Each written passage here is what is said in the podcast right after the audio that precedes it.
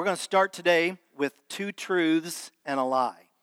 And you're going to have to figure it out because we're doing a series uh, on truth in the midst of lies. I'm going to have Debbie Futrell, who is our worship choir director, I'm going to have her say three phrases, and then I'm going to have you vote which one is not true.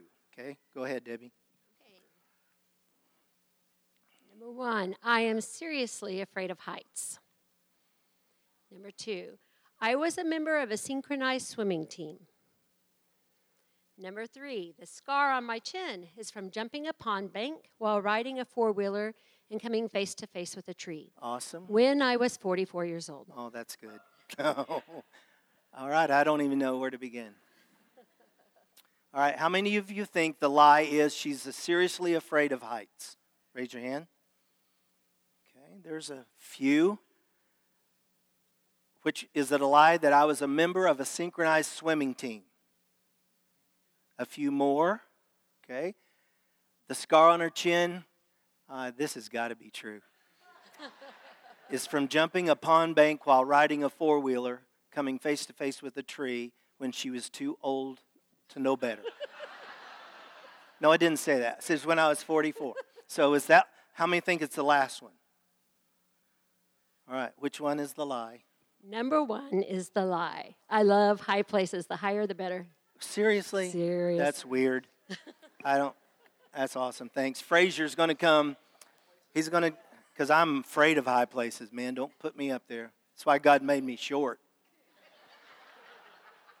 All right, Fraser, two truths and a lie. All right.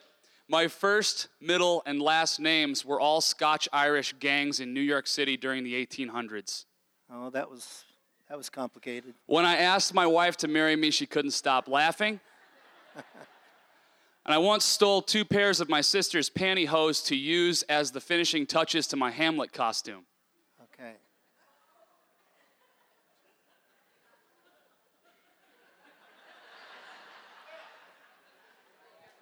Okay. Where do we begin? All right. All right. How many of you think his names are Scotch Irish gangs in New York? Raise your hand. Uh, if you think that's a lie, raise your hand. That's quite a few. Quite a few. When he asked his wife to marry him, she laughed. Okay. Couldn't stop laughing. Okay. Three. Stole two pairs of pantyhose finishes Hamlet costume. How many think that's the lie? Oh, they oh, believe. Come on, it. guys. Only one. Mark. Mark. What? you don't know me very well. Man. All right, which one is it, Fraser? All right. Well, um, I did steal the pantyhose. It was a really low budget production. um, my wife couldn't stop laughing when I asked her to marry me. So okay. only one of my names was a Scotch Irish gang in New York City during the 1800s. Oh, so that good. is the lie. That was clever. Thanks. Very good. All right, I'm going to ask you one more, to, or give you three statements now. Two of them are true, one's a lie. Then we're going to try to answer it as we go through the second, uh, second chapter of Galatians. So you'll get your Bibles and get ready to turn there. We're going to be studying there together. But let me tell you two truths and a lie. Ready? Many who say the Lord is good will not get into heaven. That's number one. Number two, a person is justified by working to fulfill God's law and by faith in Jesus. Number three, Paul died to the outward requirements of God's law in order that he could live for God. Let's see if we can find the answers to which one of those is not true. All right, you have your Bibles, and we're going to go to Galatians. We'll look there in just a moment. I don't know if you have ever been like this. I've had a couple of times, I'd be in a service and the preacher would be preaching on a particular verse that would always uh, shake me down to my foundation a bit. And I would have to ask the question what if he doesn't know me? Because it doesn't say that I don't know him. Here's the verse that I'm looking at that the preachers would preach on Matthew 7 uh, verse 21 through 23. Listen, not everyone who says to me, Lord, Lord, will enter the kingdom of heaven, but only the ones who do the will of my Father which is in heaven. Many will say to me on that day, Lord, Lord, did we not prophesy in your name? In your name drive out demons, and in your name perform many miracles? Then I will tell them plainly, I never knew you. And then away from me, evildoers. That, that would shake my core. Because I've been in church, you know, uh, PK, been in church my whole life. And so I would, that would shake me. And we're going to try to find some answers to this. Then I had another question What if that I've served him to the best of my ability and I received him by faith, but somewhere or somehow I missed him? Does that, you ever have those kind of questions? Am I the only one? Paul had a similar question, and he asked it this way. In it's a second part of B of 2b of excuse me of chapter 2. I met privately with the original 12 disciples. This is him talking about his ministry, leaders of the church. He said, I presented to them the gospel that I preach among the Gentiles, and I wanted to be sure I was not running and had not run my race in vain. See that little question in there? He said, I want to make sure that I was, didn't do all this, and then I found out that I was doing this in vain. So here's the question we're going to try to answer today in Galatians What must I do to make sure I don't live in vain or miss God in the end? What do I have to do to make sure that I'm not living this life in vain or miss God in the end? All right, first thing I want you to write it down in your notes is this I will miss God in the end if I think some people are worthy and other peoples are not worthy to be redeemed. And let me tell you where that comes from. Galatians chapter 2, verses 6 through 14. We're going to be reading parts of that together in just a moment. Uh, in Galatians 2:16, just skip to that verse and let's look at it. And it says this, "We know that no one is justified by the works of the law, but by faith in Jesus Christ.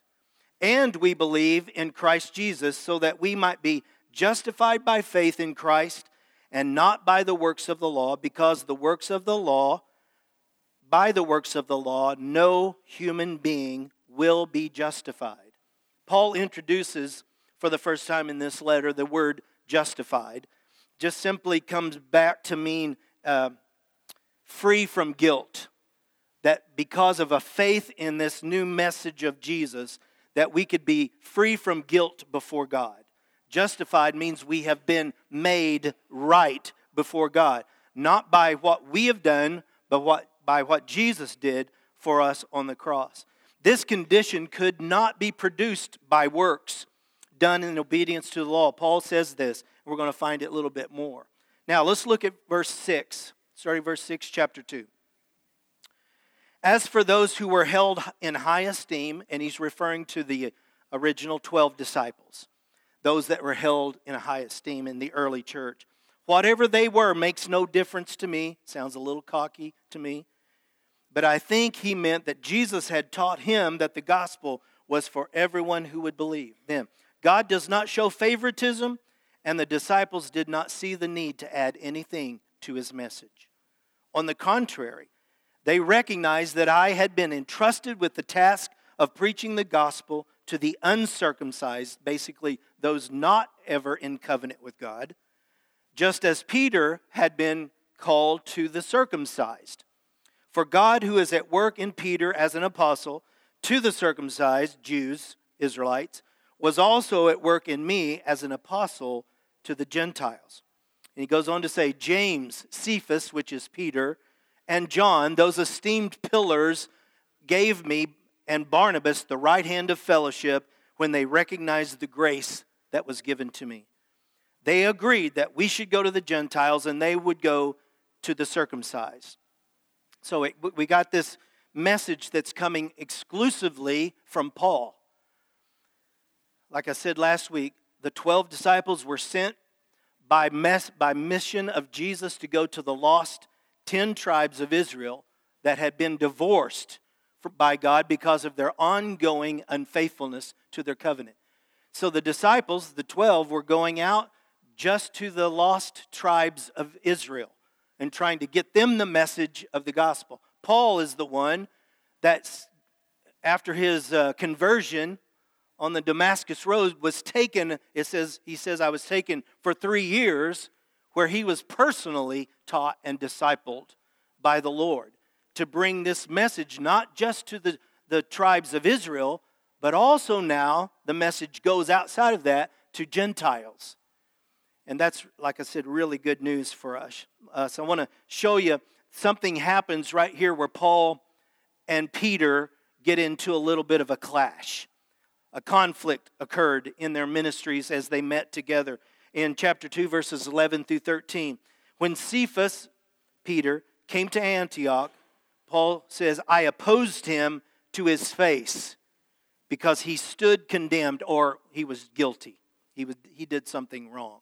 Verse 14 When I saw that they were not acting in line with the truth of the gospel, I said to Cephas in front of them all, You are a Jew, yet you live like the Gentiles and not like a Jew. Now remember who Paul was very religious. Remember? He, he was a, a Pharisee, he was of the Jewish faith, but Peter wasn't. Peter was a rough, blue collar work, work guy. He didn't follow. And, and Paul even says him, Peter, you're not even following the traditions of the fathers. And why are you bringing this requirement back on these Gentiles who are following Jesus?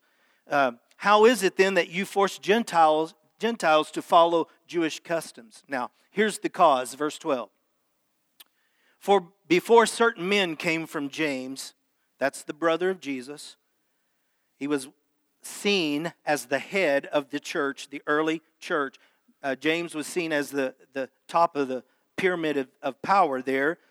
He says, Before they came, you used to eat with the Gentiles. He's talking to Peter. But when these church guys came, you began you to draw back and to separate yourself from the Gentiles because you are afraid of those who belong to the circumcision group. The consequence was is found in verse 13. Because you did that, the other Jews joined him in the hypocrisy, and even Barnabas was led astray. It appears that they're intimidated by these same guys they just came from that gave them the right hand to fellowship say, You go to the Gentiles, we'll go to the Israelites. But evidently, in that process, they didn't quite trust that that happened. And so, when these uh, early church leaders came into Antioch, some of these guys began to back up, get away from the Gentiles because they were afraid they might get in trouble from those folks. Now, while I was studying this, I got to be honest with you. Remember, I said, Jesus said, I came to seek and save that which was lost, and he's talking about the 10 tribes of Israel. And then I said, the 12 disciples went exclusively toward the lost tribes to bring them into relationship through Jesus the question struck me again. The terif- I have some terrifying questions, and this was one of them. What if Paul is an outlier? What if he missed it? If he's the only one saying that this salvation is just for is for Gentiles, he's the only one. I had a moment of a heart skip in thinking of that reality. And so I literally said, "Okay, Lord, I what What's your word on this? What do you say about this? Immediately, I went back to the very last message that Jesus left the disciples. and he's took me over there. It is Matthew, you know it well, Matthew uh, 18. And you're going to see what happens here if I can find it. Oh, there it is. It says, When they saw him, they worshiped him. These are the disciples. But I had never noticed this before this week. But look at this. Some of them doubted. Look at that verse, Matthew 28 17. When they saw him, they worshiped him, but some of them doubted. Interesting. Those are the guys that walked with him, saw all the miracles that he did. Then Jesus said to them, All authority in heaven and on earth has been given to me. Therefore, go and make disciples of, this is what's important, all nations. All nations, baptizing them in the name of the Father and the Son and the Holy Ghost. Now that helped me But I said, Lord, what is this all nation thing? Because this is, this is answering my question. I looked up the word, and all is panta, simply means everything. Nations is original Greek is ethna. We get the word ethnic from it. And what this simply means that he says you are to go to every ethnic group, all races, all nations, all tribes, and those even these are ones considered separate from Israel. I said, "Thank you, Jesus." Because if I can hear it from Jesus, I'm okay. Yes? I may doubt Paul, maybe, but I'm not going to doubt it when the Lord says, No, you take this to all ethnics, all peoples of the planet, the message of the gospel. That's good news for me. I hope it is for you today. So, here is the bottom line of this first point. To know that you are known by God, you will know that this message of salvation is for all people. God loves us all. If you didn't know that from John 3:16. He does. So to answer my first lie, true lie statements, it is this. Many who say the Lord is good will not get into heaven. Do you think that was a true or false statement? It's actually true statement. Based on Galatians 2:16. It says there will be many that will stand and say, "Lord, look what we've done in your name." All these excellent things. he said, "I never knew you." So, we've got to be careful here. So, what do I need to do to make sure that I am that I don't live in vain or miss God's at the end? Here's the second thing in your notes. I will miss God in the end if I think my goodness secures my salvation. I will miss God in the end if I think my goodness is what gives me my salvation. Galatians 2:15 through 18 as we're studying through this together. We who are Jews by birth and not sinful Gentiles know that a person is not justified by the works of the law, but by faith in Jesus. So we too have put our faith in Christ Jesus, that we may be justified by faith in Christ and not by works of the law, because by the works of the law no one will be justified. For the person out here, that may have grown up in church and in religion all your life. But the best description of your spiritual health is burden, um, tired. You're just spiritually tired because we've been given a message that it is a combination of that, yeah, we trust Jesus, but we keep it or we maintain it by perfection to the law. This is saying what it does is law produces um, guilt. Because we're going to find out the further we go through Galatians, is that the law is an impossibility to be lived up to. It is the moral code, it is the moral standard that our nation is built upon, and we're not saying that today, but it is. In our nation, we're not saying it anymore, but it is the foundation of our nation. But we know uh, there's another passage of Scripture that says it's like a measuring stick that we stand up against. Here's the law, and here's my, my performance to the law. It, what it shows us is that we can't ever live up to it. One man did the God man, Jesus. He was without transgression, he never missed the law. And thank God for his son who is able to take that position for us. Because none of us, no man has ever lived up to the standard of the law. So if our goodness, if your even your religion is based upon something other than your trust and your faith in Jesus, there is a burden you carry of constant failure, a constant worry. It's the ones of us that have the, the list that says, these are my good things, and I work really hard to keep my good thing list going. And I hope it's bigger than my bad thing list that I know is there too. It's that person that is hoping that they're good enough at the end to be accepted by Jesus. Very dangerous place to be. Very ungodly place to live your religion. Because it puts you under a burden and shame and condemnation your entire life. And Jesus said he came to set us free. And he says, when he set us free, we are free indeed. Now, some are saying, and they said this to Paul, does that mean you can we can do anything we want? Well, Paul in, in Romans talks about it. What shall we say then? Shall we go on sinning so that grace may increase? By no means. He says, We've died to sin. How can we live in that any longer? In other words, the law that was once external, when we asked Jesus into our life to forgive us, to take the blood of his perfect sacrifice to cleanse us, to cover us, when we receive the Holy Spirit within us, He says, I'm going to take the law and I'm going to put it on your heart. It's no longer external, it is now internal. So, yes, it ruins your sin life when you receive Jesus. It really does. I mean, you can do it. I mean, He gives us the freedom to do that. But when you do, immediately, right here, right? Immediately, the conviction of the Holy Spirit's right here in our heart. Somebody didn't have to tell us, we knew it because it's written on our heart.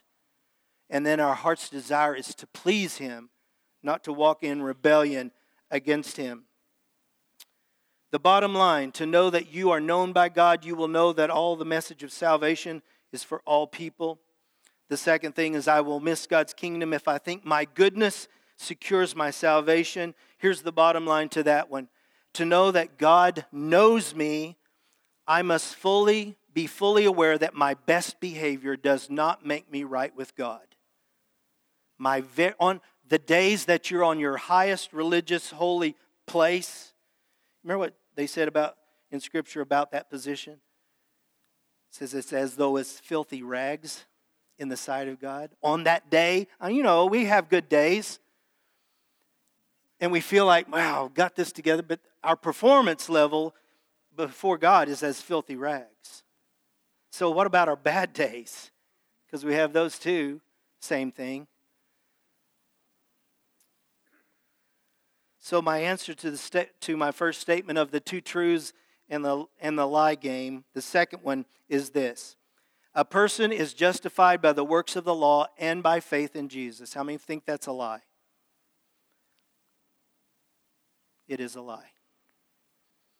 That is a lie. We're not justified by God by the works of the law and by Jesus. We're justified by, by faith in the Lord Jesus Christ alone. And then the law is written on our heart to give us direction how to follow Him with our life. Okay. Freaked out yet? What do I need to do to make sure I don't miss God in the end? Third thing I will miss God in the end if I think, now catch this very, this is pretty important, I think, in American religion culture today. Catch this. I will miss God in the end if I think following Jesus is just about life improvement, if it's about making my life better. Is that a true or not? Here's what it says in Galatians 2 19 through 21. For through the law, that's Paul saying, I, I was under the law. He was a, a leader of the Pharisees.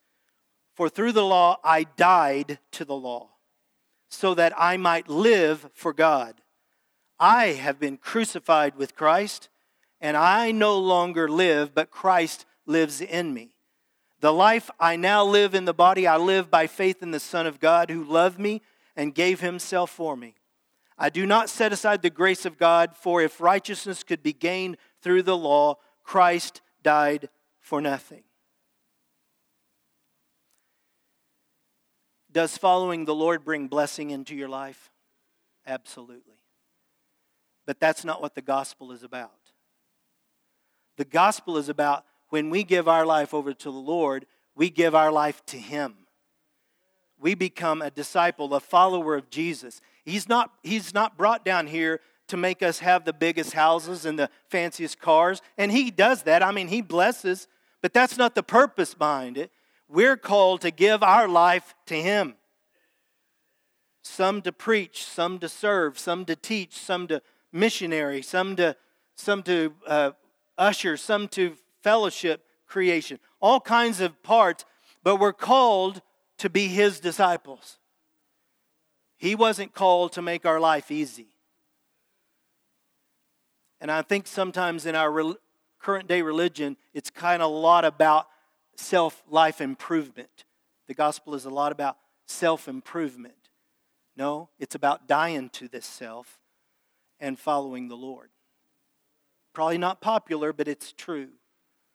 So let me give you the third statement. You tell me if it's true or false.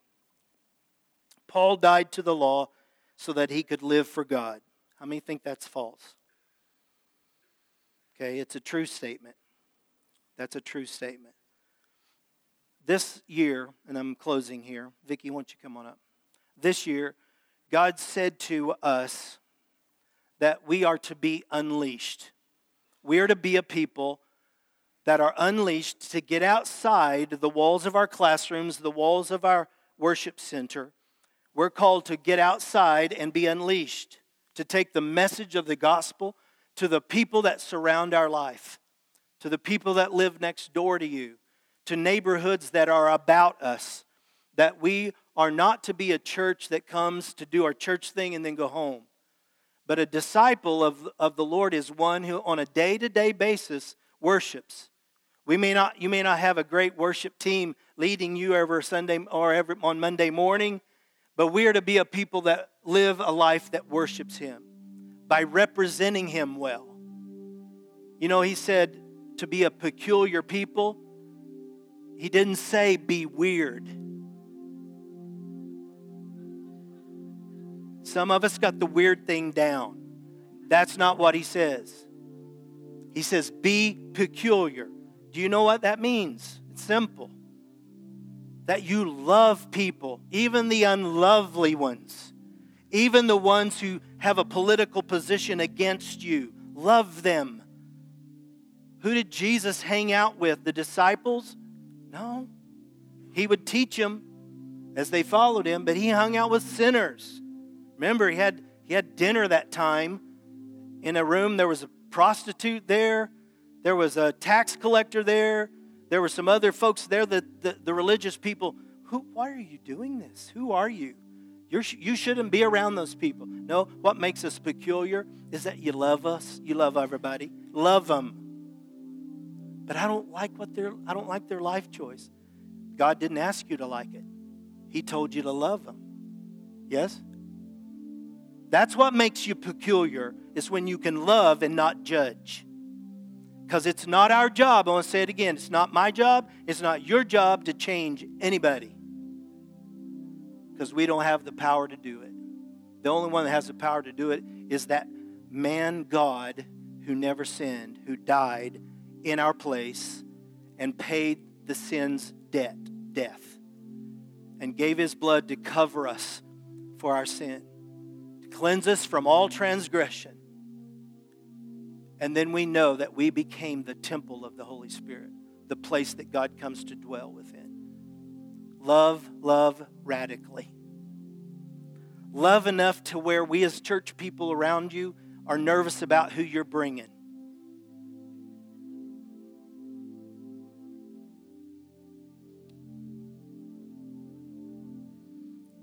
That's what we're to be peculiar about.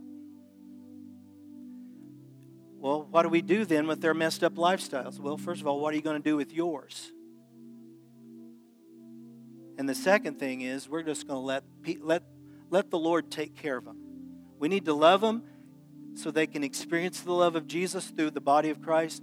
We need to bring them in and not compromise the word. We have to speak the truth in love. And then the Spirit of God will do the correction, the changing, the healing, and the fixing. I'm thankful we don't have to do that.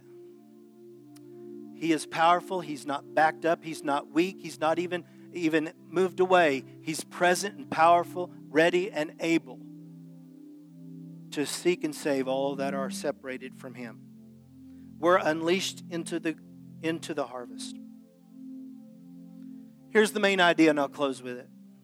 Only the person who rejects or neglects Jesus will have lived in vain. Only the person who has rejected or neglected Jesus is the one who has lived in vain. If you serve Him, if you pursue Him, if your life is after Him, He knows you. He knows you because He called you from your pit, from your sin, from your broken place. He called you and say, Hey, come. Here, sit on my lap, son, daughter. He called you. He knows you by name. A whole different sermon is, but I think maybe he's changed our names and we don't know it. You remember Saul was made Paul, right? I keep wondering because in the class I teach, I know he's changed our names. If we can hear what he calls us. Remember, he, he uh, Frazier talked about Gideon. Gideon considered himself the weakest. He said, I'm of the smallest tribe, and I'm the of the weakest family, and I'm the weakest of my family. He's at the bottom end of everything, down in a pit trying to get enough food to survive because the enemy's all around. He's scared to death. And the first thing that God said to him, He said, Mighty warrior. I wonder what He says over you. You ever thought about that? Wonder what He says to you. It yells in our head all the time about how we can't, we're not good enough, we've sinned, we've failed, and if anybody knew how messed up we were, so that's yelling at us all the time. But in the midst of that, the Father, Jesus, would speak over and call you by name. Mighty warrior, stand in the strength you have. Some may be here today and you have dealt for a long time. You asked Jesus into your heart, you can remember it. But you live with a constant sense of failure, shame, and condemnation. And you work so hard to be so good, but you're tired. I would just say, come today and hear what the Father says to you. What if He said, Well done? Well done, daughter. Well done, son. Then we'd say, But, but, Lord says, I know all that. Well done. There may be some that have had a form of religion, which is the law, and you've been living under law and you've been working really hard to get God to love you and to accept you and that you would be pleasing to Him. And you've been you've done all you can, all you know to do, and again you're tired. Because I'm telling you, that'll wear you out. I would just say, run today. Run to Jesus. Because his arms are open, and he's going to say to you, Hey, I'm so glad you came. I love you. But you say, Lord, but remember, he said, Yeah, I've already covered all that stuff. I've forgiven it. Come to me. All you that labor and are heavy laden, what did he say? I'll give you rest. Take my yoke upon you. Learn from me, Jesus said. It'll change your life. Religion's really not very good for you. Relationship with Jesus is awesome for you. And if you may have been some of those who have been caught up in American, a form of American Christianity, that you just seek for it to be help you get your new car or your new house or your big bank account, you may need to come and meet Jesus. Because he didn't come to make your life better. He came to that you would give your life to serve and follow him. It's a hard line to say because when you do follow him, he does bless you. When you walk in under God's blessing, it's you're blessed. But that's not the motive of it. Our life is to serve him. I don't know what God is saying today, but I do know that there are some that struggle with, Lord, I don't want to miss you at the end after all of this life effort. Let me make it simple. Just don't reject or neglect Jesus. If you have, on this day, come and give your life to Him. There'll be some people here who'll pray with you. Let's stand. If God's working in your life, would you please come quickly? Could I have a few down here?